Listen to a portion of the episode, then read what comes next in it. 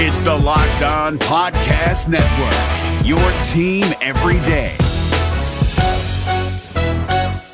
We're driven by the search for better, but when it comes to hiring, the best way to search for a candidate isn't to search at all. Don't search, match with Indeed. 93% of employers agree Indeed delivers the highest quality matches compared to other job sites, according to a recent Indeed survey. And listeners of this show will get a $75 sponsored job credit to get your jobs more visibility at Indeed.com slash podcast. Just go to Indeed.com slash podcast right now and support our show by saying you heard about Indeed on this podcast. Indeed.com slash podcast. Terms and conditions apply. Need to hire? You need Indeed.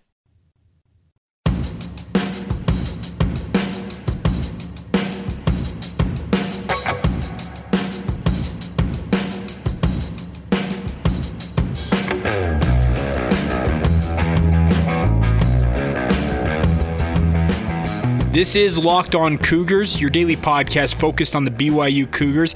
Thanks for joining us on this Thursday edition of the show. Hopefully, you guys are all having a great week, getting ready for the weekend starting tomorrow. A lot to talk about on today's show. We're going to discuss some BYU basketball news and notes, particularly looking at some of the details of if BYU isn't included into the National Invitational Tournament or the NIT, should they pursue playing in one of the other tournaments they actually have to pay for? We'll talk about about that in the first segment here.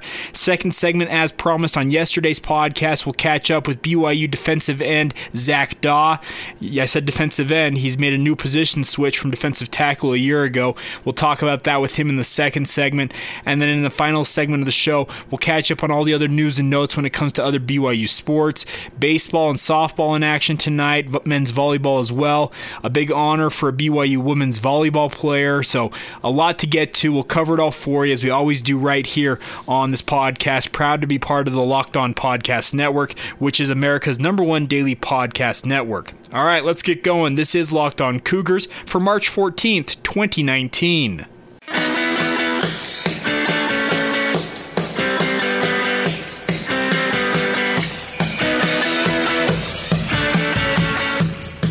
All right, guys, I'm Jake Hatch, your host here on Locked On Cougars, also your BYU insider. I work for the Zone Sports Network in Salt Lake City, Utah. I've been covering BYU for going on a decade at this point in my career. It's a blast to do this podcast each and every day.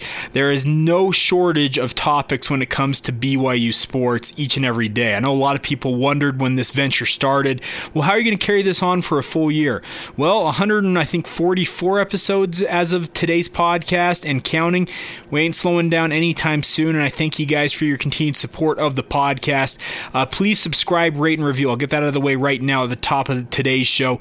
If you give us that subscription, rating, and review, and you send me a screenshot of it on social media, whether at Jacob C. Hatch, my personal Twitter feed, or at the Locked On Cougars Twitter feed, we'll give you a follow. I love following BYU fans, but I'm going to reward you guys. I don't follow a lot of BYU fans, but I'm going to reward the ones that give us that subscription, rating, and review. If you can prove, prove you've already done the rating and review, also follow you. No problem. Just send me the evidence of it. I'm happy to do that. Just let me know, and I will make sure to follow you on our various social media channels. You also can follow the show on Instagram and Facebook at Locked On Cougars as well. All right, with that out of the way, let's talk some BYU basketball. Um, a lot of people talking about, well, does BYU did they make the NIT after they flamed out of the West Coast Conference tournament?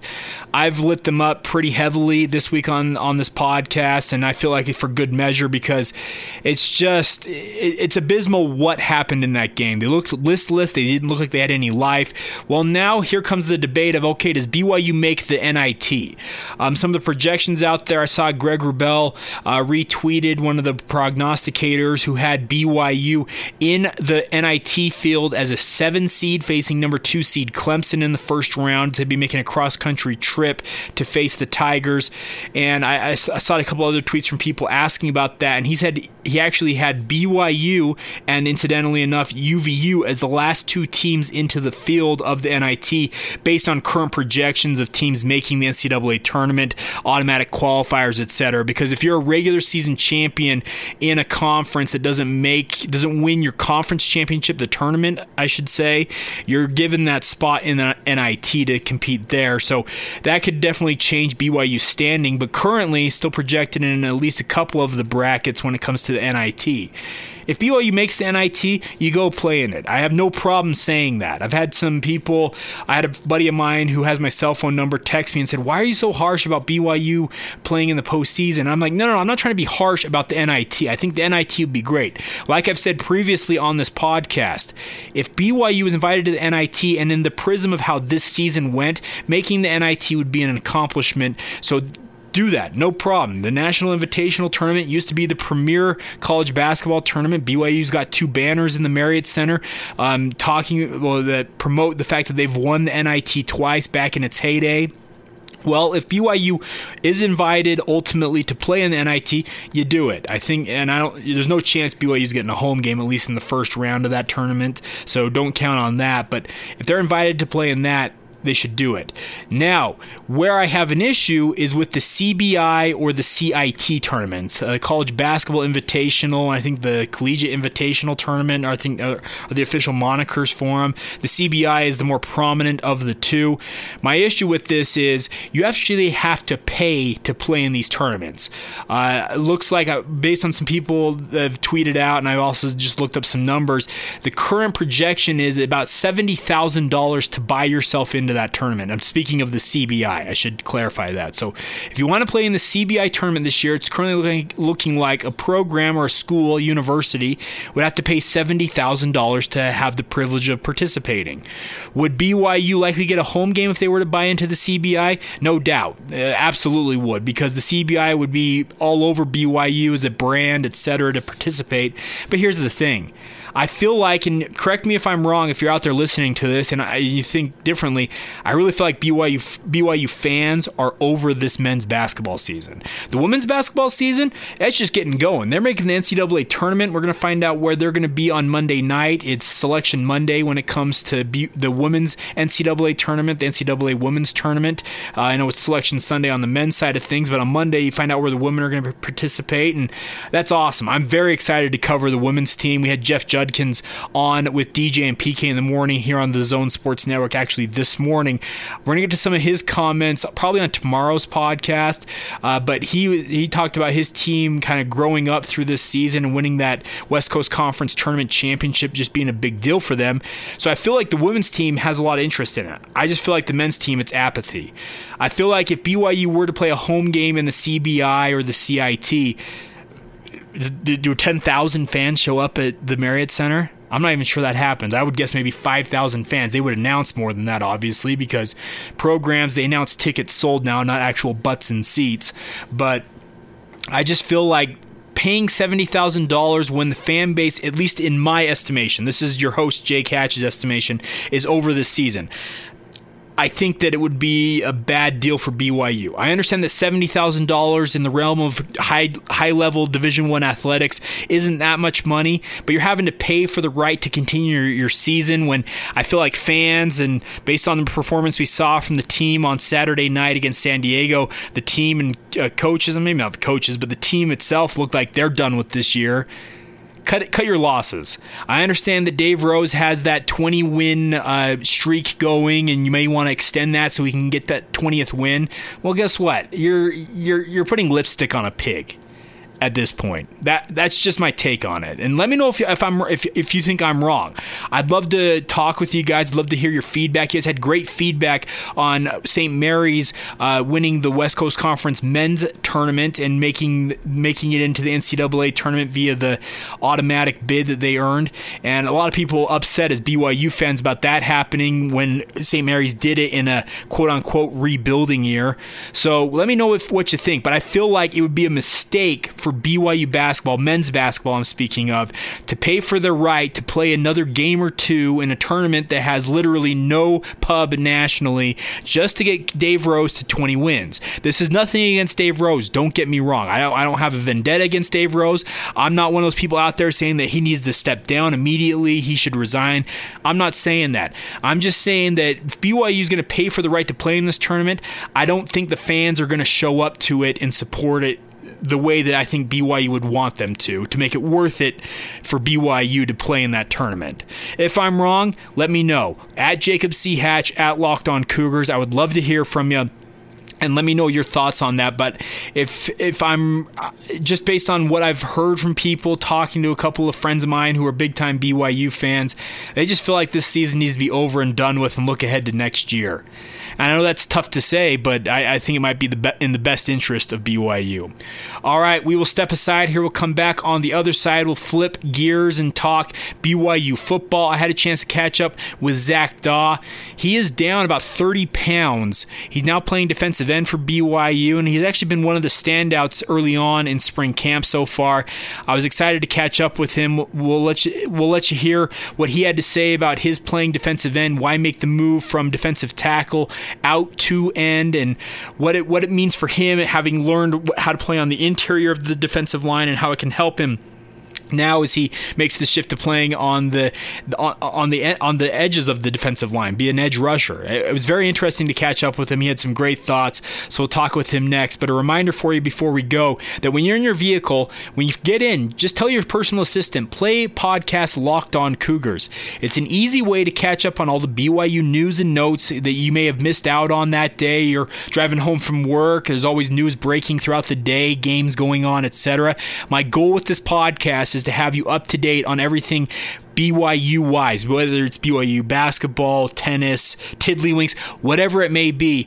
I am covering it for you and I want you to be up to date. So when you get in your car, tell your personal assistant on your phone or if it's integrated into your vehicle, play podcast Locked on Cougars and you'll always be up to date when it comes to BYU news. So I'd encourage you to do that. All right, more in a moment. Talking with Zac Dawe, BYU defensive end next. This is Locked on Cougars.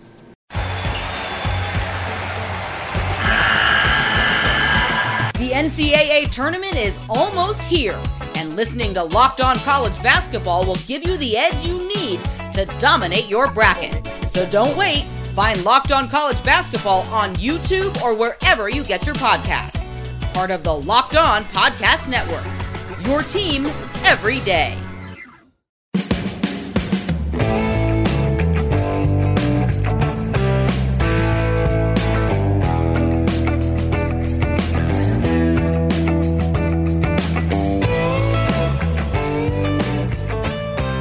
Welcome back. BYU football will have day seven of spring ball today. The media and myself will be down there to watch roughly about the last 30 minutes of practice. We'll have some observations of that for you on tomorrow's podcast. Um, I'm excited to see how this team continues to develop in spring. I've talked about it that should take everything with a grain of salt. I'm looking more for just kind of the overall um, cohesiveness of, of, t- of the team, of how they're playing.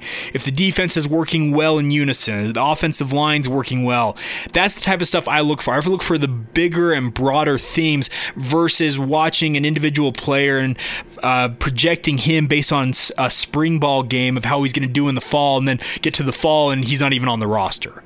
Hopefully that makes sense. But one guy I can promise you who's going to have a big role on this BYU football team because he had a big role a year ago is BYU defensive end Zac Dawe. Uh, the former wrestler from Pleasant Grove High School. He's a national champion in wrestling. Has had some um, back injuries throughout his career. He's underwent surgery to correct those, and he's back healthy now. He was a big time contributor a year ago playing on the defensive line. In fall camp, there were two names that kept popping up when we would watch practices or would hear from people who had been watching practice. They mentioned the names Bracken El-Bakri and Zac Dawe as guys that were going to play opposite of Khyiris Tonga on BYU's defensive tackle spots. And we were like, what are you talking about? These guys are kind of the overachievers, the gritty, hardworking guys. But what we saw once they actually got into games, and I can think back to games like Wisconsin, uh, the Arizona game, just throughout the season, Zac Dawe and alongside Bracken El-Bakri were fantastic stalwart players on BYU's defensive line.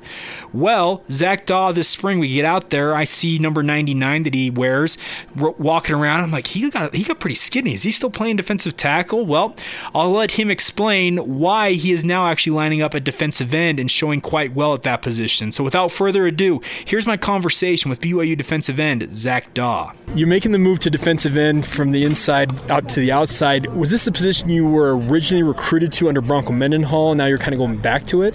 Yeah, um, that's this is a position I played in high school, and uh, what I feel most comfortable at is playing defensive end. And so last year they just um, were a little bit lower on depth, at D tackle, so they brought me in and kind of helped me with my uh, run game a little bit, but now they've seen, um, you know, kind of my body type, so I've leaned out and they bumped me back out to defensive end. What do you feel like is your biggest asset having played inside now as you move to the outside? Um, I think the biggest thing that I learned is just being able to stay, you know, in the trenches in the run game and just um, learn a little bit more about leverage and just um, on the inside things develop a lot faster than on the outside it's a little bit slower and so just to be able to help with my hand-eye coordination and reaction towards blocks of those big offensive linemen um, it's been super helpful to move back out where things are a little bit slower and you have a little bit more time to read um, as things develop so losing a guy like Corbin Kaufusi, a lot of people wonder, okay, what's the pass rush going to look like this year? Give me your assessment through a week of spring of how it looks. Um, you know, Corbin, he can't be replaced. He's you know a monster and a six foot ten you know workhorse. So we'll miss him, but um, I'm excited about the guys that we have, and I think you know we can succeed and uh, you know do a lot of great things this year, and uh, even better than what we did last year as far as pressure and, and the way we worked. We got all of our defensive ends and defense linemen working really hard, and uh, just from one-on-ones.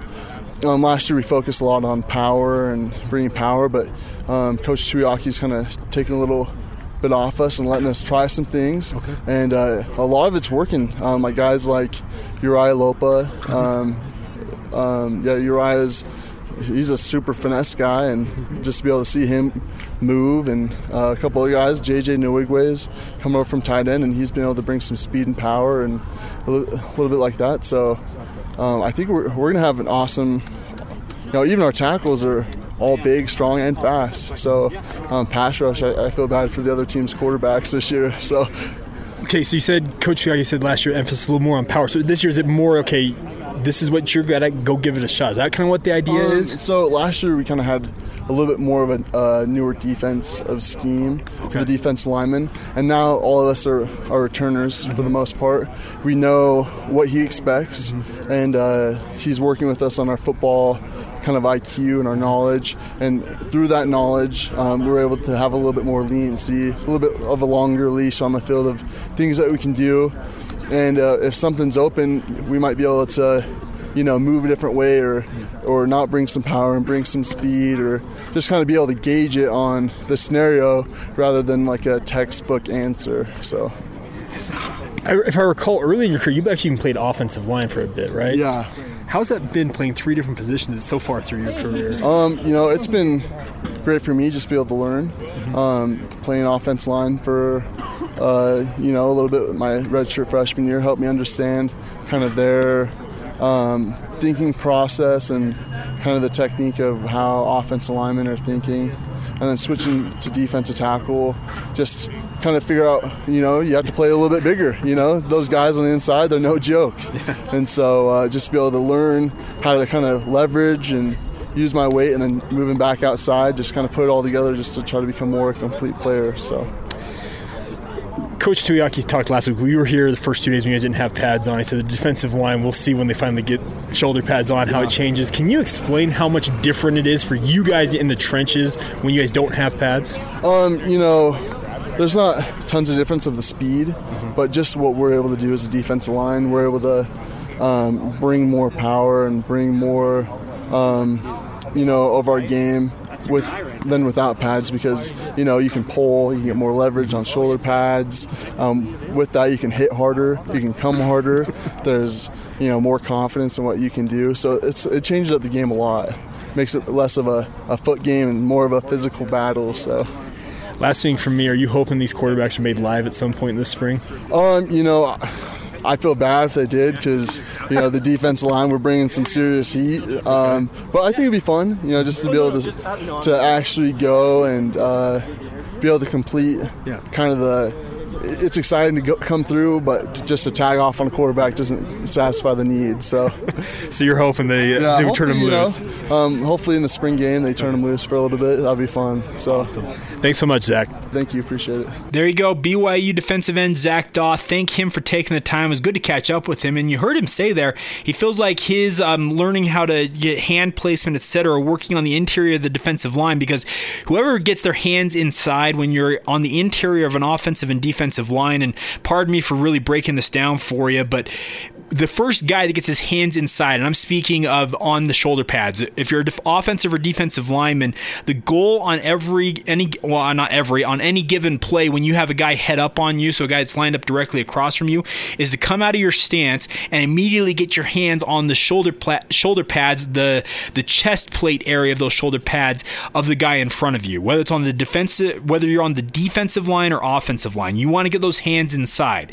The reason why it's all about leverage And this goes back to me. I, I, played offensive and defensive line in high school. I didn't play at a higher level. I have coached these positions in the past, so I've learned a little bit about it. But the idea of it is you control the leverage of the guy you're going up against. If you have control of that chest plate, guess what? You're moving that guy where you want him to go, and you're able to see and control how everything goes. And Zac Dawe, you heard him talk about hand placement, his ability to play violently on the interior is going to help him on the on the edges of BYU's defensive line, and hopefully it pays off. He's shown well well so far through spring ball. It was exciting to hear from him about losing that weight and the coach's excitement to move him to that defensive end spot, which is actually his original spot. We talked about the fact that he's moved to offensive line at one point in his career, went to defensive tackle, and now he's back at defensive end. So thank Zac Dawe for taking the time. And the other interesting note from it, he said that uh, Ilaisa Tuiaki and the BYU defensive coaches along the defensive line in particular are letting these players really kind of. Um, do their thing, whatever they're good at. A guy, let's say Uriah Leiataua, who's been very good early on in spring ball. If he's more of a finesse guy, as you heard Zac Dawe talk about, they're a finesse guy. Let them use their finesse to get to the quarterback. They don't need to tell a guy who's a finesse guy, well, you need to use brute strength and power and bull rush a guy back to the quarterback. That's not what you need to do. Let them do what makes them successful because you want to generate pressure. A guy like Zac Dawe, he is going to be that guy that's going to bull rush def- an offensive tackle and just sit him in the lap of the quarterback if at all possible. Uh, Uriah Leiataua and maybe this Gabe Summers, who we've talked about on the podcast previously, they're more of the finesse guys where they use their speed and their athleticism to get around guys. JJ Nwigwe, considering he's a six foot five, 265 pound of granite, it looks like. He's just chiseled right now. Well, I think he's actually showing some ability to play with some of that finesse in the bend. That's another football term right there bend on defensive ends. It's the ability to kind of fold your body in half and get around or underneath a, a, tackle's block. And it's it's an interesting thing to watch this happen. But it was, it was cool to hear Zac say that the coaching staff, they under, they, the players understand this scheme and what they're doing. So now the coaches are saying, okay, now we're going to let you, I guess, eh, freelance maybe the wrong term, but they're letting them do what's going to make them successful, at least in theory, and that's good to hear. So, some good stuff there from Zac Dawe. Thank him for taking the time. Thanks to you guys for your continued support of the podcast. We'll take a break here, come back on the other side, catch up on all everything else going on in BYU sports. You're listening to the Locked On Cougars podcast.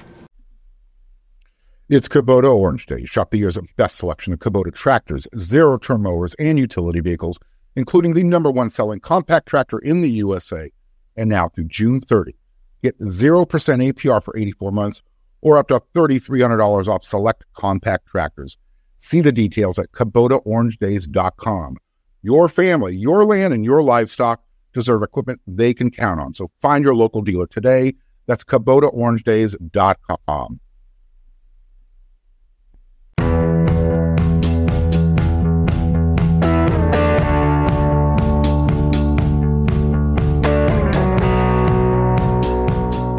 You are locked on Cougars, as we always do at the end of each show. We catch up on all the other news and notes when it comes to BYU sports. I want you guys to be a well rounded BYU fan when you're listening to this show. I know that the headliners are football and basketball. Why do you think we spend the majority of all these podcasts talking about those two sports? Eh, it makes sense, but I also want you guys to be up to date on everything else going on in BYU sports, especially considering these quote unquote Olympic sports. They're actually some of the more successful ones, at least in recent years, from the BYU athletic department. That's a debate for another day in terms of where the blame lies with regards to how that's gone, but we can talk about that at another time. Let's catch up on everything else going on, though. We'll start off with women's volleyball. Um, Kennedy Eschenburg, she's a fantastic player for the women's volleyball team. They made the Final Four this past year. The bountiful Utah native, she's one of 12 collegiate players who will represent the United States in Napoli, Italy at the World University Games. This will be this summer, July 4th through the 11th. Uh, medal round matches on July 13th. She's an upcoming junior for the Cougars. She is one of, I think there were four players that went to go try out for this team in Colorado Springs, but cool to see her make this team be one of the 12 best players, at least in these coaches' eyes, to go represent the United States at this University World Game. So, congratulations to Kennedy Eschenburg on that honor. A couple other things for you here is the number 14 ranked women's gymnastics team was in action last night in Tempe, Arizona. It was a tri meet with number 21 Arizona State and West Virginia at Wells Fargo Arena.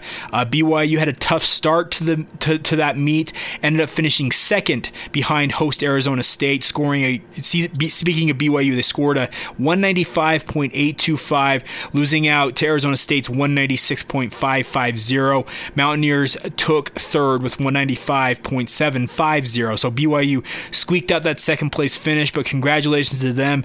I don't think this meet will do anything to really hurt their national rankings. They may move down a couple of slots, but they've been very good and very steady throughout this year. I've talked about it. I feel like Guard Young is really building something with BYU, and hopefully they're able to continue that. They'll have their senior night meet this Friday, so tomorrow against Southern Utah at 7 o'clock Mountain Time in the Smith Field House. So you can go out and watch that tomorrow night if you would like to. All right, running down the schedule for tonight in BYU Sports, there are three teams in action. We'll start off with the women's softball team there in Knoxville, Tennessee for the Tennessee Invite. They'll have four games, I almost said matches. It's not matches in softball, it's games. They'll have four games over the next couple of days or few days against Tennessee and Texas. Those are the th- two other teams in this tournament or this invite. Both Tennessee and Texas are ranked in the top 15. BYU begins play tonight, uh, this afternoon actually at 3:30 p.m. Mountain Time at Sherri Parker Lee Stadium in Knoxville, Tennessee, against host Tennessee. So best of luck to Gordon Eakin and his team in that game. The men's volleyball team is in action tonight. They're taking on UCLA, who is ranked fourth in the country. BYU ranked ninth currently. This will be at the Smith Fieldhouse. It'll be televised on BYU TV. Jarom Jordan on the call. Tune into that if you're not going to go out to the match. I think it's a t- it's a fun atmosphere. The Smith Fieldhouse, it goes insane for men's volleyball. So I'd encourage if you have any time, go out and watch this. UCLA has been very good this year, as evidenced by their fourth, their number four ranking nationally. But it should be an opportunity for BYU to pick up another big win against the Bruins. And then finally, BYU faces preseason favorite Gonzaga in the opener of their West Coast Conference season in baseball. This game was originally slated to be played in Spokane, but due to unplayable field conditions, Gonzaga is coming to Provo. So a big boon for BYU's opportunity here at Miller Park. First game is tonight at 6 o'clock Mountain Time. The game will be streamed on the W.TV and also broadcast on BYU Radio. I would encourage you to go out and watch it. The weather should be clearing up. I know we had that snow here midweek in Utah, but the weather should clear up, and hopefully we can get all these games in. This is a big opportunity for BYU to really make a statement. Gonzaga is one of the powerhouses when it comes to the West Coast Conference uh, overall, and BYU can really make a statement with some wins here. That pitching staff for BYU has been lights out so far this year. Hopefully it keeps on going, and the offense that showed up against Milwaukee this this past week and on into the Niagara game early this week, hopefully they can keep that going as well. So there you go. That is your Thursday night schedule. You can start off at 3:30 with BYU softball, continue with a home baseball game at six o'clock, and then cap your night by catching the final run with the men's volleyball team at seven o'clock at the Smith Fieldhouse. Could be a fun night of BYU sports if you don't have anything else going on. I would encourage you to check that out. You can get tickets for both the baseball and men's volleyball games at BYUtickets.com. All right, that's it. That's the show for today. Thanks for joining me on this Thursday edition of the show. Like I said, we'll be at BYU football practice, day seven of spring ball, almost halfway through. We'll be out there this evening to watch everything going on. I'll have a report for you on tomorrow's show, as well as interviews, etc. Thanks again for your support of the podcast. Please subscribe, rate, and review. Let me know if you do, and we'll give you that follow on social media. And then we'll also um, make sure that we are always interacting with you on those social media channels Facebook, uh, Instagram, Twitter, whatever it may be. Also, a reminder for you guys when you get in your vehicle, use your smart device. S- simply tell it, play podcast Locked On Cougars, and you'll always be up to date on BYU sports. Thanks again for your continued support of the show. Back tomorrow with more as we always do. This has been Locked On Cougars for March 14th, 2019.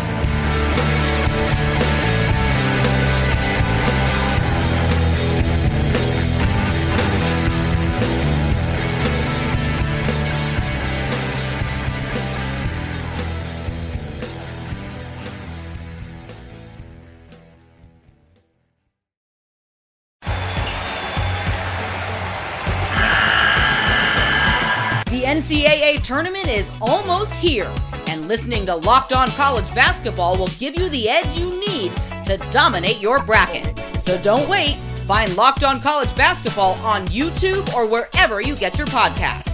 Part of the Locked On Podcast Network. Your team every day.